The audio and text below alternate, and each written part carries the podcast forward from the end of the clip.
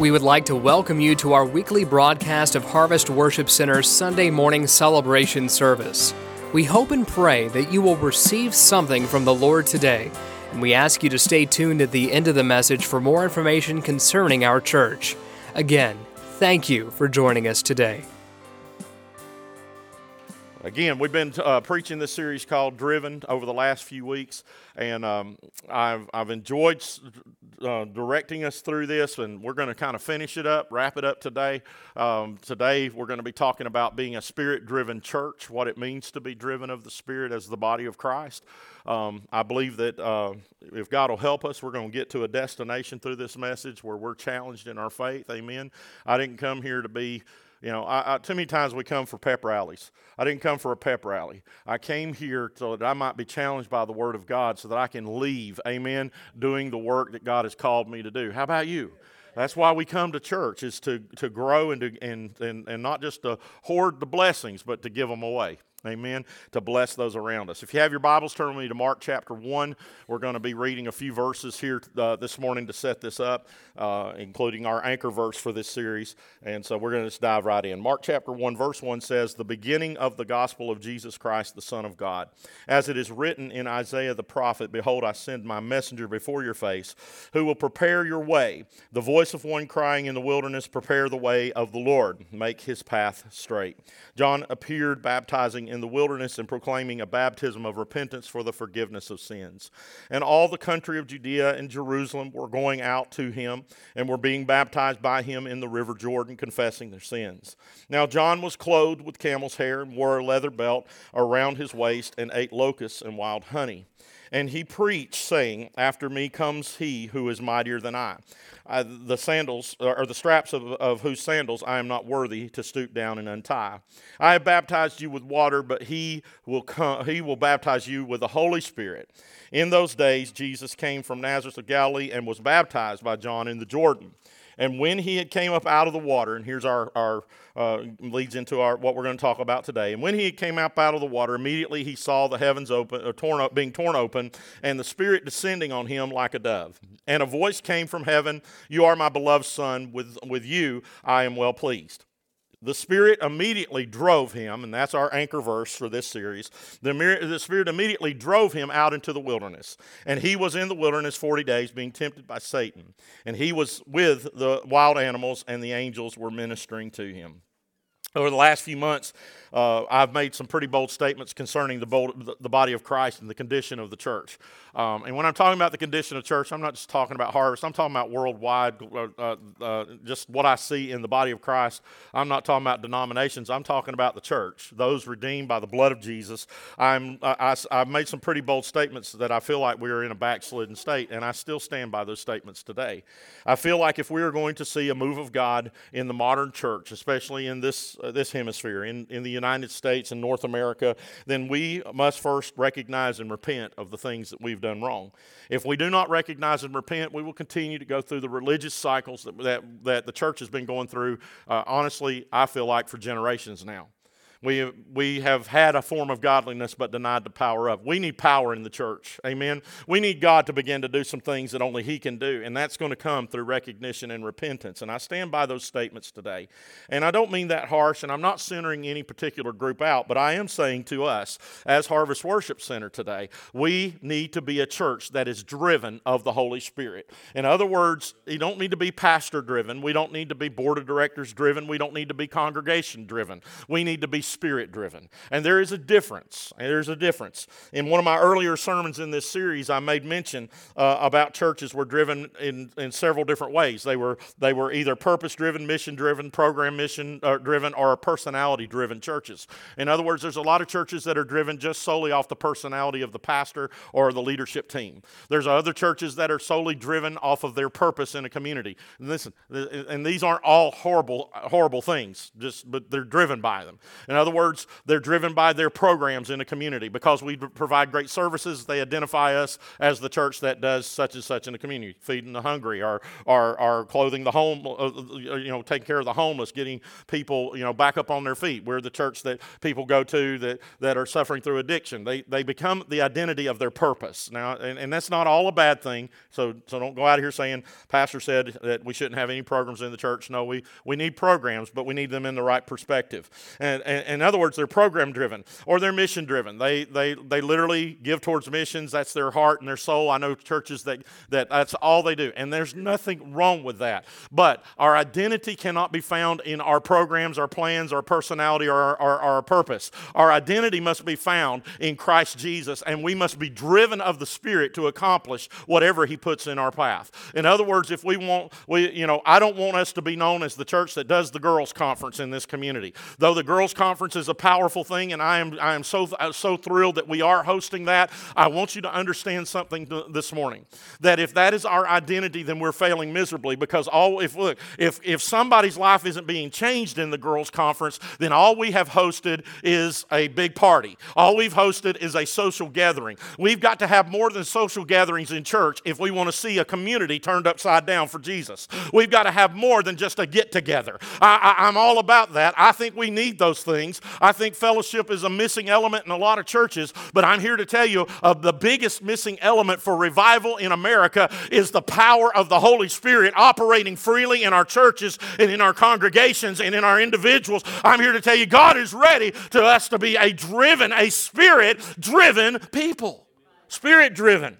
And so, other, in other words, if Jesus was driven of the Spirit, we ought to also be driven of the Spirit. Most church leaders work real hard and they and are committed to Jesus. So this, I'm not undermining that. Most churches, uh, church members really want the congregation to be what it should be for the Lord. We all know where we want to. We all want to see great things happen. Who wants to see? Uh, uh, who wants to see some miracles in our day? Amen. You're ready to say. Who knows people that need a miracle today? I know some people right now that if God doesn't intervene, they're not going to live much much longer. If God doesn't step in, then it's not it's going to take a miracle. They have exhausted all that they know to do to get the help they need to do. Now it's a God thing. And I'm here to tell you I still believe in the God of miracles. I still believe in the God that can change situations. I still believe in the God that can interfere and intervene into the middle of the most ugliest family situation and bring peace into it. I still believe in a God that can do great things. I believe in a God of miracles. I do.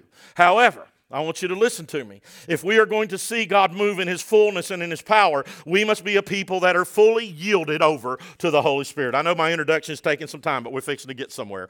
Uh, in other words, uh, we, we must be a people that are fully turned over to the leading and guiding of the Holy Ghost. I have no interest in evaluating denominations anymore. I don't, I'm not looking at this denomination and that denomination and saying, well, this one's on the right path and that one's on the right path. Listen to me plain and simple. You can build a congregation off of great programs. You can build a congregation off of great plans and, and, and, meetings and conferences. But you can only see a world changed and transformed when a congregation is yielded over to the Holy Ghost and saying, God, have your way in us. We're not just looking for the pastor to have the answers or the, or the leadership of the church to have the answers. God, we want to be your hands, your feet, your voice in a lost and dying world. This county needs Jesus. This county needs the Lord. We must be spirit driven. This is about the church being what, it, what it's supposed to be. In other words, taking on the challenge that Jesus gave us in the last chapter of Matthew when he said, Go to the whole world, making disciples of all men, baptizing them in the name of the Father, the Son, and the Holy Spirit. He gave us an impossible task. He gave us an impossible task. I want you to think about that. Think about the, t- the disciples when they heard that. It's impossible. But aren't you thankful? Jesus, when he was talking about the, the rich young ruler and he walked away, he said, uh, he, he said, It's easier for a camel to go through the eye of a needle than a rich man to enter the kingdom of heaven. And the disciples looked at him and said, said Then it's impossible for anybody to be saved. It's, and look, and Jesus confirms that. He says, It's impossible for man to accomplish it, but with God. Aren't you thankful? Thankful for BUT in the Bible, but with God. Somewhere in my life there was a but. Phil was headed towards hell, but God intervened. Phil was headed towards destruction, but God stepped in. I wonder if anybody wants to praise Him for that in their life today, that God stepped into your situation, changed your direction. Amen.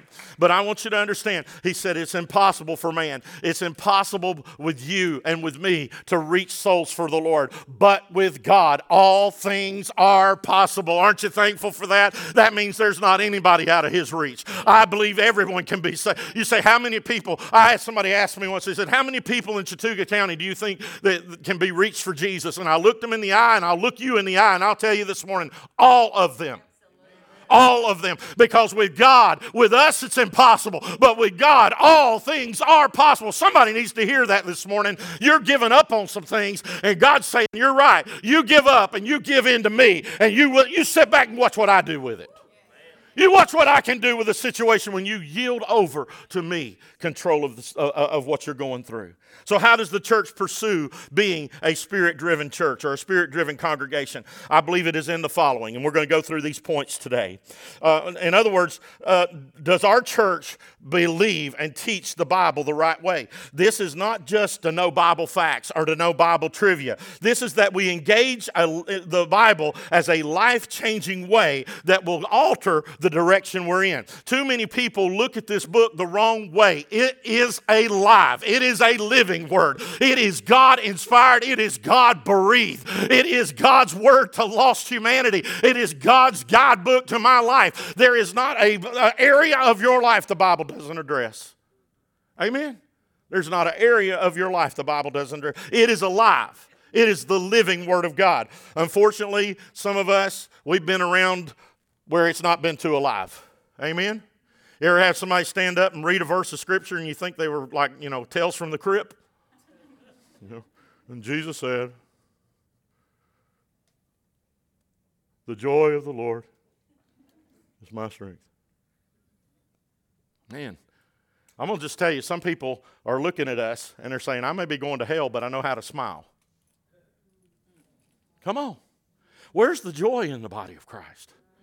My goodness, folks. You want to know the worst thing the devil can do to me? I'm going to tell you the worst thing to me is kill me. He can ha- I, I, can die. No, he can't kill me. God, God, God. But if I die, say he, the Lord says, "All right, I'll let you. I'll let you get to it." Big deal. I go to be with Jesus. What can you do with somebody with that mentality? Do you realize this was the mentality of the early church and the disciples and the apostles? This is why they could affect the world the way they did. Paul said, You know what? Go ahead. You want to kill me? Go ahead. To, to die is to gain. If I die right now, I'm in the presence of Jesus. I'm a winner. But if you don't kill me right now, every day that I get up, every breath that I breathe, I will praise the Lord. I will declare his goodness to a lost and dying world. Every day I'll trouble the kingdom of hell. Some of us don't realize that we have the ability to fight back. Amen. Do you realize that the devil bullies a lot of Christians? He really does. He bullies you. And Jesus says, All authority I have given to you. I've given you authority over that. I have given you authority over every devil in hell. He didn't say some devils in hell. He said every devil has to submit to you, not because of who you are. I've got news for you. You can say my name all you want, the devil doesn't fear me. But I'm here to tell you, he will always fear the one who saved me. In the name of Jesus, the captives are set free. In the name of Jesus, you and I. Oh my goodness. Have freedom in the Holy Spirit. Freedom in the name of Jesus. Amen. It's alive. Look at somebody and say, hey, your Bible is alive. Amen. No, don't look for it to breathe. Okay, here we go. Matthew chapter 4. Jesus has been driven into the wilderness by the Holy Spirit, and we pick up on the story where the, the tempter, or Satan, has come to him. And the tempter came to him and said to him, If you are the Son of God, command these stones to become loaves of bread. But he answered to him, It is written, Man shall not live by bread alone, but at every word that comes out of the mouth of God. I prefer the King James translation in this particular verse where it says, Man shall not live by bread alone, but out of every word that proceedeth out of the mouth of God. Proceedeth is just nice and fancy. Don't you like that? Amen. Amen. Where's your wife? She proceedeth me. You know, Try it out. You'll like it. It's fancy. Anyway, said man's not going to live, but it's there's the reason I like that word is because it's a correct translation of the Greek, which simply says it is the current, fresh, now word of God. It is present tense continuous. It's, it's, it's good for right now, but it hadn't stopped then. I, I, want you to understand the Word of God, though there will be nothing else written, the gospel story is still being told in the lives of those who Jesus has redeemed. So somewhere there's a gospel of Phil being written. Somewhere there's a gospel of Michael. Somewhere there is, there is a gospel of Adam and Dickie being written. And somewhere, I've got news for you. What does the word gospel mean? It means the good news. How many of you got some good news to share this morning? How many of you got something good that God has done in your life? This world needs to hear about it. So your story is yet to be written. Amen? What kind of story is being penned about you? Amen. The living Word of God, the Word that proceeds out of the mouth of God. Now, I've shared this many times, but we got some new folks. You need to hear this. Some lessons are good. I like what Charles Finney said. He said, I'm going to, every Sunday, he says, I pick up a hammer and I beat the same nail. And when I die, hopefully God will raise somebody else up to pick up the same hammer and keep beating the same nail. Why? Because repetition is the best teacher. So I'm going to repeat myself on something that I shared a whole lot in this pulpit over the last 20 plus years which is simply this. If you are hung up in your life, anybody ever been in a dry place with God? Come on, I have. Anybody ever been in a dry spell where you like, man, I read the Bible, I get nothing out of it. I go to church and it's just songs and it's just a message. I, I want to, I know I need to get out, but I just don't get anything out of anything. I'm in a dry place. I'm going to tell you a 100% cure for a dry season in your life. If God has spoken to you a preceding word, in other words, we live by not by bread alone, but out of every word that is coming out of the mouth of God. So the last time God really spoke to you, maybe God spoke to you about going going and making something right with somebody you've wronged. All right, that's hard, isn't it? Maybe God has told you you need to you need to you need to give an olive branch there. You need to mend a bridge there. And you were like, "Okay, God, I know that's you. I know I need to do that, but because of life itself or just not really wanting to deal with the situation, you ignore it." Anybody like me? Okay? I've ignored those things. Well, I find myself in a very dry place. And I have found when I go back to the last time I really know God spoke to me, the last time I really heard Him in my prayer time, the last time I really heard Him speak to me through the Word, and I, and I asked myself, did I obey? Did I obey Him? I've found that nine times, a hundred times out of a hundred times, if I'm in a dry place, the last time He spoke to me, I never followed through. And when I go back to the last time he really spoke and I follow through on the last time he really spoke, it opens up the windows of heaven. And all of a sudden, see, God doesn't give a word to you. He doesn't give a preceding word for your entertainment. He doesn't give you a preceding word for you to get a, a quiver in your liver and get all goosebumpy. No, he gives you a preceding word for obedience. What does he say? I would rather have your obedience than your sacrifice. Amen. And I found when I go back to the last time he really spoke to me, that's when I set God free in my life again to speak to me again. You don't get any more preceding word till you act on the one he's given you. Amen, Pastor. Some of y'all need to take notes. Just kidding. Amen. It's true. None of us realize that God is not just throwing words out there saying, okay, Phil, you didn't like that preceding word. Let me give you another one you do like. Sometimes God gives me things for obedience sake, not because it's going to feel good. Amen? But I found out whenever I follow through, oh, how good it feels to know that I've obeyed Him. And the windows of heaven are unlocked. Does our congregation pursue prayer? Number two, do we pursue prayer? This is not just telling somebody that we're going to pray for them and forgetting about it. Come on. Do we really pursue prayer? Do we, do, we, do, we, do we act on those prayers? Do we pray until we see something happen? Do we listen to God in those situations? In other words, Mark 11, verse 17 says, And he was teaching them, saying to them, It is not, is it not written, My Father's house will be called a house of prayer for all the nations, but you have made it a den of robbers. Now, we all know the story that Jesus was, you know, I, and again, I think this is incredible because we all like the loving image of Jesus, but this day, day, particular day, Jesus was observing an atrocity in his house. He was watching people go into the temple and they were stealing money from people. They were shortchanging people. They were making a lot of profit off of temple worship. Sound familiar with the modern church? Come on. They were using his name for their gain. All right? It wasn't about lifting up Jesus or, or uh, Jehovah, it was about that. So Jesus had had enough of it. So he sits there and he's doing something. Now, the Bible says he wove a whip. Now, I don't know if you've ever woven something, but that doesn't happen quickly. So that means he spent some time. what you doing, Jesus? Hold on. What you doing, Lord? I will be with you in a moment.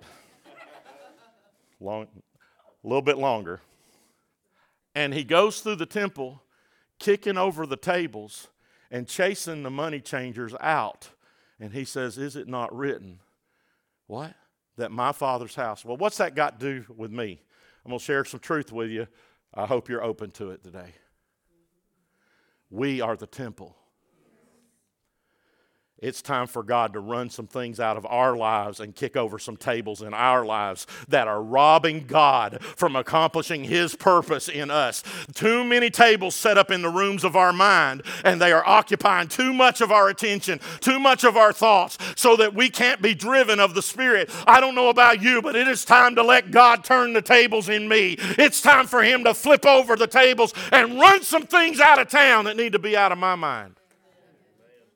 Amen. Amen. Matthew 6, we're still on prayer. Matthew 6, verses 5 through 8 says, And when you pray, you must not be like the hypocrites, for they love to stand and pray in the synagogue and, in the street corners, that they may be seen of others. Truly I say to you, they have received their reward. But when you pray, go into your room, or the Bible says into your closet in one translation. Shut the door and pray to your Father who is in secret, and your Father who sees in secret will reward you. And when you pray, do not heap empty phrases as, as the Gentiles do, for they think that they will be heard for their many words. Do, uh, do not be like them, for your Father knows what you need before you ask of Him. I got to look into this thinking about prayer in the church. Listen, we're talking about being driven of the Spirit, church. And if we're going to be driven of the Spirit, we must be a people of the Word, but we also need to be a people of prayer.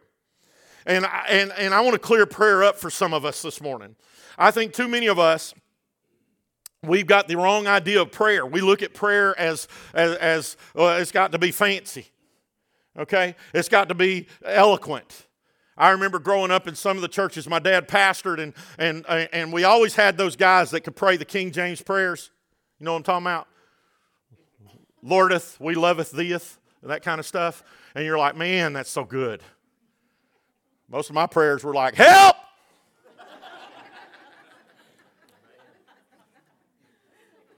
Anybody prayed that one?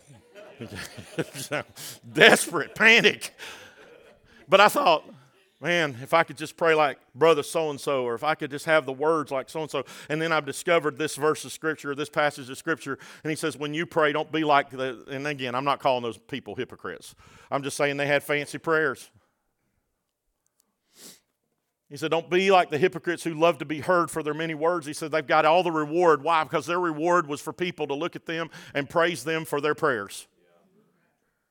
He said, Instead, go into your closet, go into your room, close the door and pray in secret, and the God who sees in secret will reward you openly. And boy, the Lord gave me a verse on or, or a word on this, and I want you to hear me now because I believe God spoke this to me over this particular passage, and I wrote it down so I wouldn't forget it. Too many people are sinning in their secret and praying openly. In other words, we got our secret sins in our closet, and we go into that, or, and we, we, we, we, we sin in that area, and then we're open with our prayer life. We, we want people to see and think that we're one way when we're really another, and all God is really wanting out of us is transparency and honesty with Him because He knows it anyway. We're not hiding anything from God. God sees where you're at before you even open your mouth, and He says, If you just come to me as a child to their Father and say, Here here I am, Lord. I'm needing you. I've messed up. I've messed up, but you love me anyway. and you love me enough not to leave me this way. Amen. Does he love me the way I am? Yes, he does, but he loves you too much to leave you that way. Amen. We are all a work in progress. And if we are going to be a spirit driven church, we must begin to say no instead of going and sinning in secret and praying in the open to try to cover what's going on. Oh God, let us go into the prayer closet and get real with you and say, God, this is where I really am. This is what I'm really struggling with. And the God who sees in secret will reward in open. Amen. Who's ready for God to move? Amen. Amen. You can praise Him for that. You're ready for God to move. Number three, does our congregation share their faith stories? in other words, do we share our testimony? I used to despise testimonies. I still do. Oh, really? Yes. Maybe you didn't attend some of the testimony services I attended. 20 minutes glorifying the devil, five minutes or five seconds giving God credit. Some of them didn't even give God credit. Start out testify. I love the Lord and I thank Him for all He's done for me. That old devil's been on me all week long. You just don't know my kids are straight from the pit. I've heard the look, I grew up in church all my life. I've heard everything you can imagine said that shouldn't have been said. And you get through, and he says, Y'all pray for me that I'll ever serve him and sit down, and you're like, who got the credit there? Who got the glory out of that? Nobody got the glory out of that but the devil. Come on. Or what about prayer requests? You ever been in prayer request service? 20 minutes of prayer requests, two seconds of prayer. Come on, folks. If we're really going to pray, if we're really going to be a purpose driven or a spirit driven church, then we have to become a church that is in tune with the Holy Spirit. That when somebody says, Will you pray for me? I've got news for you. Hang out with me. You better get ready. I don't care where I am. My phone goes off and somebody asks me to pray. I prayed in the dollar store. I prayed in Walmart. You say, Oh, what a holy man. No, it ain't a holy man. I'm just a forgetful man. And if I don't do it then, life takes over, and then I lay down at night going, I think I forgot something. What did I forget? Lord? Oh, yeah, so and so said to pray for them. I need to pray for them. Lord? Oh, don't even. You know you've been there. You know you've been there. What are you saying? I've learned that if I don't pray for that need right at that moment, right at that time, I will forget about it. Life will take over, and, I, I and, and it's an afterthought. Folks, if you, we, be, we need to, I pray right then. You, we need to pray for folks. When they ask us to pray, they are entrusting us with something valuable. They're entrusting us, and they're, say, they're taking, you know what? They are saying, I have confidence in you that you can get a hold of God for me. I want you to understand something. We're not out to build a social club in Chattooga County. I don't want a social club. I want brothers and sisters. I want a forever family. I want people that when I'm going through the valley of the shadow of death, I can say, Hey, will you pray for me? And you'll join arms with me and you'll get a hold of God. How about you? Isn't that what you want to be a part of? That's what I want to be a part of. A church that loves the Lord and it's not afraid.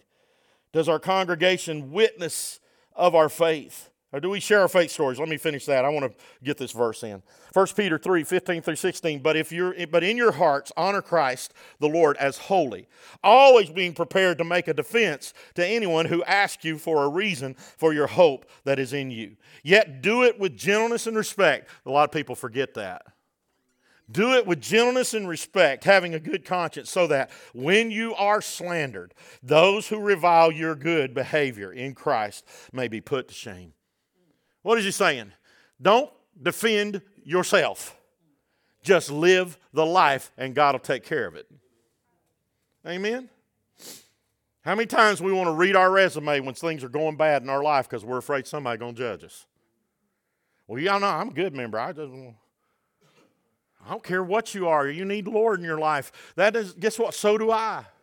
So does everybody in this room. And when we begin to open ourselves and be real, then God can do that. In other words, He says, Be prepared to make a defense to anyone who asks you the reason of your hope. In other words, not a defense, that word can be used the wrong way. In other words, I got to defend myself. No, He's saying, Have a good story, have a good testimony. Now, I'm going to tell you what one of the practices that I put in in some of my classes that I do with the, in, in leadership and different things is I have people write their testimony. And I want them to write it out. And listen, if you will ever sit down and do this, it'll be so good for you. You will write your testimony out and you write out every detail of your testimony the good, the bad, the ugly, the uglier. All the things that God has brought you through and is bringing you through. Write it out. And then write out what God has done in those situations. And write, and sometimes, look, I've had people take up a page of notebook paper, and I've had people take up a notebook full of uh, writing their testimony. And then what I tell them is you take that story, you condense it down to five minutes. How can I do that? Because guess what? The devil truly is in the details. We don't want to give the devil all that credit. So I don't have to say I was out doing this. All I got to say is I was involved in that, but God has brought me here. Now let's talk about what God did. And when we do that, we're ready to prepare because somebody says, Why five minutes? Say you're on a 10 minute break and you've been on a 10 minute break and you use that time to read your Bible at work and have your little devotion. And then somebody approaches you finally, and it's been five minutes of the break time's gone, and they said, Why do you do that? I would like to hear your story. They ain't got time for 20 hours of story. They need to hear your testimony. Be prepared. Be ready to share the hope of Jesus with anybody that asks about it anytime and any moment. And when we really begin to pray like we, we should, study the Word like we should, be Spirit driven like we should, the Spirit will position you with people all over this community to share the hope of Jesus with, to what God has done in your life. He will position you. Amen. Now, does our congregation witness faith. In other words, this is not just sending our money to do good things. This is not just, uh, in, uh, you know, intentionally and publicly uh, allowing Jesus to be seen. This is us being active witnesses. Okay, what we're leading into through through through being a people of faith stories, sharing that faith story. Acts one and eight says, "But you will receive power when the Holy Spirit has come upon you, and you will be my witnesses in Jerusalem, in Judea, Samaria, and to the ends of the world." I want you to imagine a dartboard or a bullseye. The bullseye bullseye is Jerusalem. That is your family. He says, after you receive this power, the very first ones you need to be a witness to is your family. You need to be a witness to your husband, your wife, your wife or your husband, your children, those in your family. Lead your household to Jesus. Amen. I love the story that Tony Evans shares about how crazy his family was. His mom, his dad literally fights, knife fights. He said it was a crazy house. He said one day my dad went to work and the man that went to work came home a different man because while he was at work, somebody had Jesus driving them, there's a spirit driving them to share their testimony with his dad. His dad receives Christ on the job. He comes home a different man. His wife begins to fight him even more. He would sneak downstairs at 2 a.m. just to have some quiet to read his Bible and pray for his family. This went on for a year. He gets downstairs one day, he opens his Bible, he's reading at 2 a.m. He hears a creak on the stairs and he looks up at God and tears begin to flow down his face and he says, I can't take it no more, God. He said, Not another argument. I can't take another fight. I can't take another fuss. I can't do it. He turns around and his wife is standing at the foot of the stairs with tears streaming down her face. She said, For a year, I thought you were nothing but a fake. For a year, the more I hated you, the more you loved me. The more I pushed you away, the more you embraced me. The more I tried to get you to deny what happened in your life, the more you got into it and clung to it. She said, I don't know what happened to you, but I want it in me. He leads his wife to the Lord. The next day, they sit the children down at the table, share the gospel. Their family is led to the Lord. Their house that was on a crazy street becomes a lighthouse in that community of the love and the message of Jesus Christ. What are you saying? Don't despise the day of small beginnings. God's ready to use you to be a catalyst for revival in this community. He's ready to use you, but you've got to be willing to be used. Amen. Driven of the Spirit. You got to start with your family. Then you go into Judea, which is what? The surrounding area, your, your friends, extended family. Then into Samaria, my acquaintances. Amen? And then the othermost parts of the world, people I don't even know. Amen? It's got to start somewhere. Does our congregation encourage people, last of all, to be people of faith? This is not just saying that we'll pray for somebody and forget. This is not just saying I read the Bible to read the Bible. I'm going to tell you when you read the Bible is when the Bible begins to read you. Oh, what are you talking about? That's confusing. No, you'll know you've read the Bible when you begin to read the Bible and think, oh my goodness, that's me. Oh my goodness, that's me. When the Bible begins to read you, that's when you know you've gotten into the Word. So, not just praying, not just reading the Bible, not just sharing a testimony. This is allowing ourselves to do more than just engage people on a surface level but become the kind of church that we can be transparent and open with one another to engage people and carry and lift their burdens with them. Too many people are carrying stuff all by themselves because they're scared to death they'll be judged for what they're carrying. Amen. In other words, they're carrying struggles, sinful struggles in their life that they're never going to find victory over on their own till they get some help to carry it. Amen? That's called accountability and you realize there's some things that we never get free of till we get accountability in our life. Amen. Amen. We've got to have somebody we can be open to.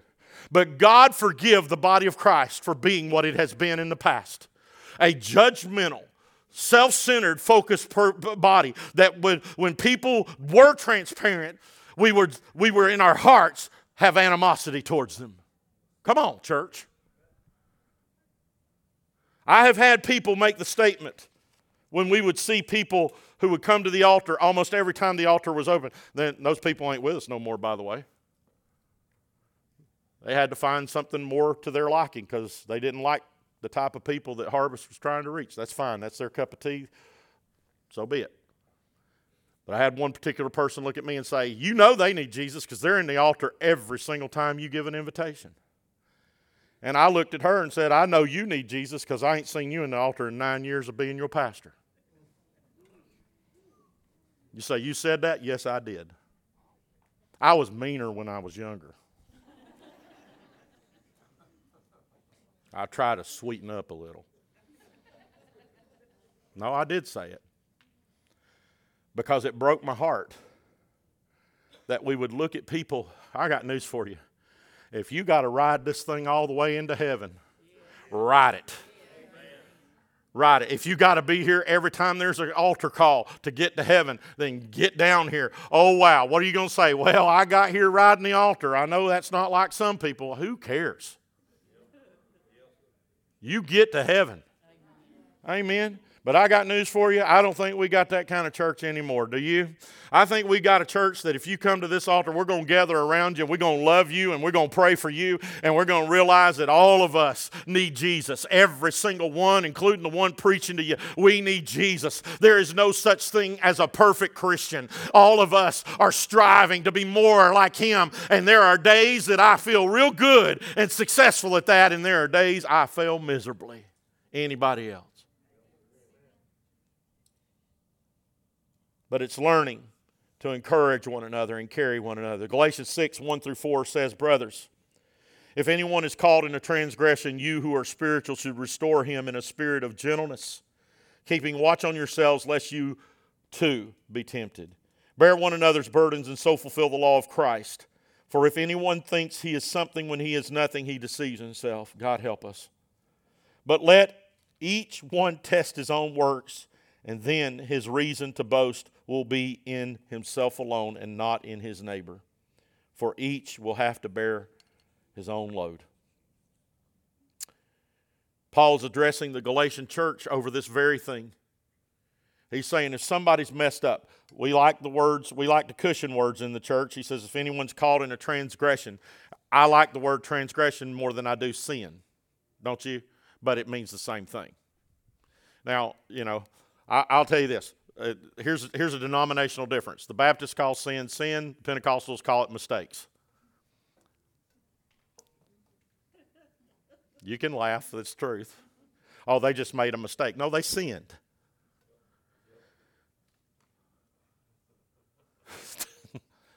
they just fell short. No, they sinned. you can fall short. I, I, I, you know, it's sin if I do it. You know what? Listen to me, folks. Get the terminology out of your head. Transgression, fault, sin, mistake. For all, for, for him to knows to, for him that knows to do good and does it not, what does the Bible declare? It is sin. If you know it's not pleasing God, it's sin. It's wrong. What are you saying then, Pastor? Let's get real and honest. If a brother's overtaken in a transgression, he says, You who are spiritual, oh my goodness, you should restore him. Don't you know some people would love to put a period right there and run with it? Those of you who are spiritual, period. Restore him, period. Yes, bless God, we're going to get you right. We're going to have a Holy Ghost intervention and set you straight. Aren't you so glad Paul didn't stop there? He said, if the brother's overtaken in transgression, he says, You who are spiritual, restore him in a spirit of gentleness, keeping watch on yourself, lest you too are tempted or be tempted. What is he saying? He's saying it's by the grace of God, it's not the other way around. It's by the grace of God that it hasn't the tables haven't been flipped on you. And you're the one in need of restoration.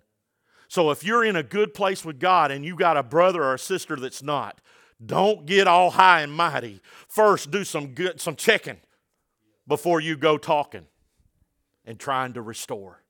But he didn't say just ignore it. He said restore them. Why? He says that when we do this, he says we bear one another's burdens, we so fulfill the law of Christ. What is the law of Christ? I believe with all my heart the reference was back to when Jesus was asked what was the greatest commandment. Jesus was asked what the greatest commandment was, and he said, Well, the first is to love the Lord your God with all your heart, soul, and mind. Everything you got, love God. Amen? But he said the second one is like it. In, the Greek, it means so close to it, it's almost the same thing. And I'm going to explain what that means. The second, he said, is likened to it love your neighbor, love your brother, your sister as yourself. He said, On these two hangs everything else. Without these two, and what is he saying? Without those two, everything in his falls apart. Love God, love people. Let's break it down to two words love God and love people. That's what he says. If you love God and love people, he said everything else hinges on that. Now, I'm going to share some truth with you as we get ready to wrap this up. You can't truly love God and, and hate people. And you can't truly love some people without loving God. Come on. I got reunions too in my family. Anybody got that family? That crazy family member? Some of y'all thinking names, don't share them right now. Just give them to Jesus. What do you say? We all got, look, if we're going to love God, then we got to love people. And if we're going to love people, we got, we're showing we love God. It's all interconnected, is what Jesus is saying. So when I love someone the way I ought to love them, then I'm loving God. And when I love God, guess what? The way I ought to, I got no trouble loving people. And when we love God and we love people, then that means our, ourselves align with the Holy Spirit and we become a people who are driven by the Holy Spirit to accomplish what He wants to accomplish. In other words, there's nobody here that gets a gold star and has arrived yet. We're not handing out crowns of life as you leave today. We're all still striving. I'll tell you what is at the door. It's called the cross. For we pick it up and we carry it to the end of this life. But one day I'll lay down the cross and I will pick up my crown, but I won't wear it for long because the Bible says when we receive those crowns of life, we'll take them off and we'll cast them at the feet of the King of Kings and the Lord of Lords, and we'll praise Him forevermore for bringing us through this. So, if we're going to see revival, church, we must become spirit driven. If we do not, the cost is eternity for some. Our church, I told you, we're moving forward. Over the next few weeks, next few months, we're going to begin some new ministries in this church. Things we've never had before that God has laid on the hearts of people. God is going to begin to do some work in this church. I believe it with all my heart. Over the next months and over the next few weeks, we're going to begin to step back into where we had to put down because of COVID last year.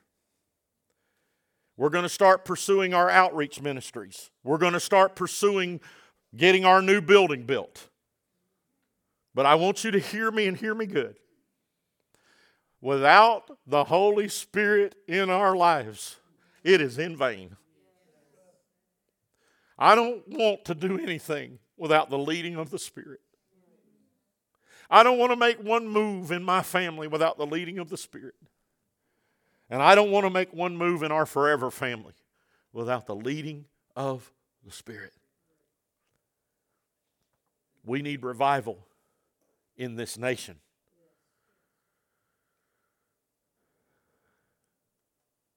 But it begins in us. That's where it has to start. Will you stand?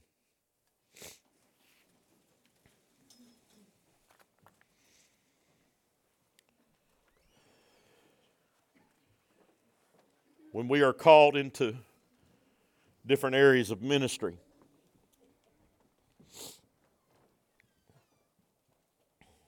God does not call us because we're qualified. He qualifies us because we're called. Amen. I was I'm not the I'm the last one I ever thought would ever occupy a pulpit in my family. And it wasn't because I was this big horrible person. It's just because I had grown up in a pastor's home and said I didn't want none of that.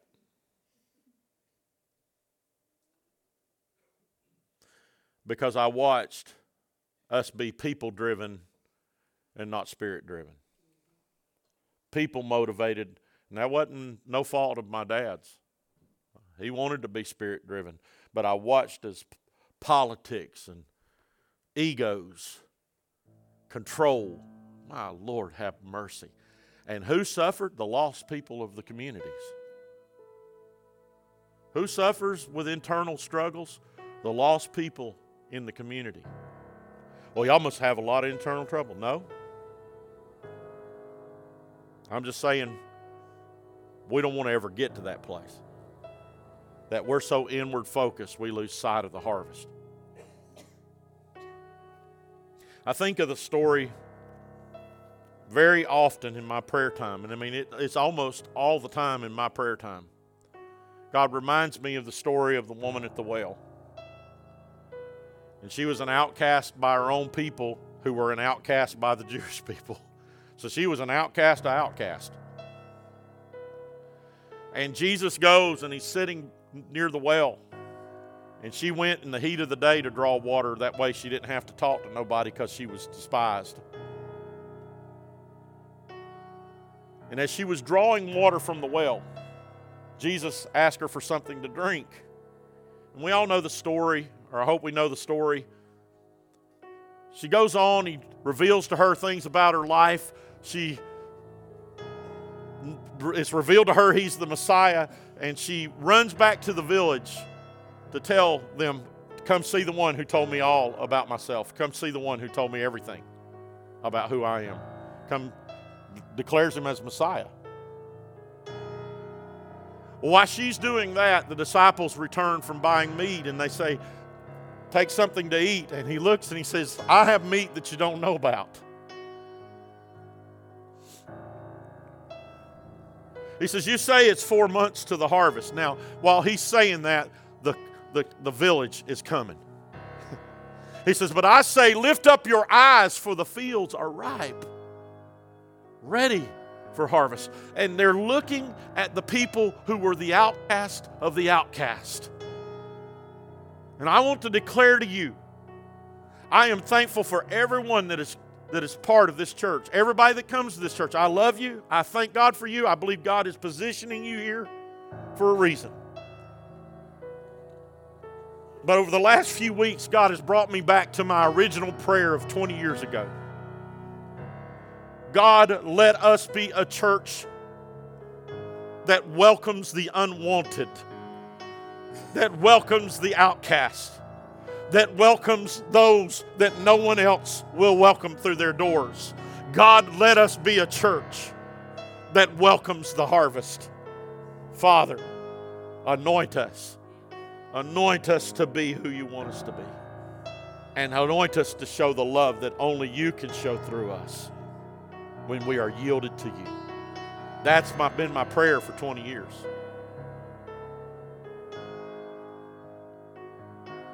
But it takes laborers. It takes people willing to work in the fields.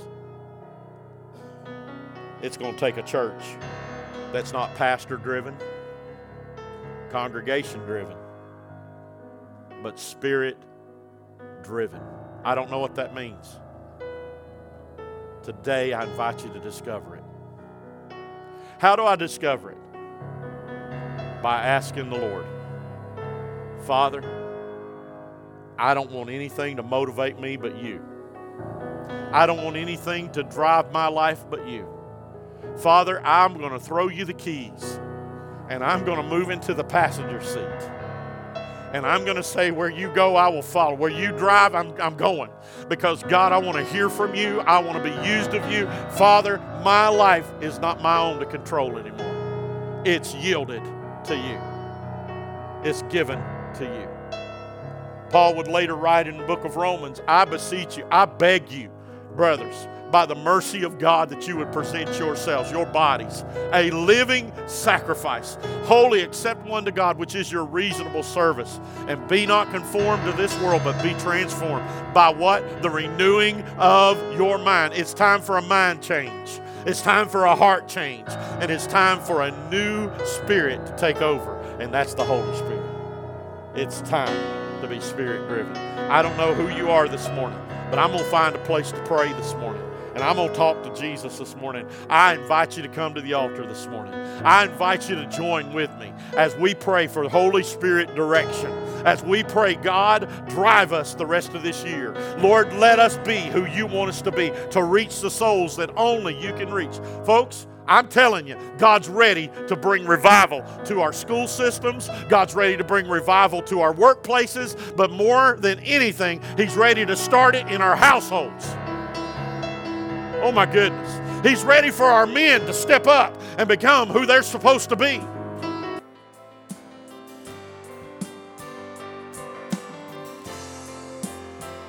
We would like to thank you for joining us for our weekly podcast. We pray that you receive something from the Lord today. Please share your prayer requests and testimonies with us by emailing us at trionhwc at gmail.com. If you would like more information concerning Harvest Worship Center, you can visit our website at trionhwc.com. We would love for you to visit us in person sometime. Our services are held at 9 a.m. and 11 a.m. every Sunday. Children's worship is during our 11 a.m. service. If you would like to give to the ministries of Harvest Worship Center, you can also do this by clicking the Giving tab online. Once again, we would like to thank you for joining us today and we pray you have a blessed week.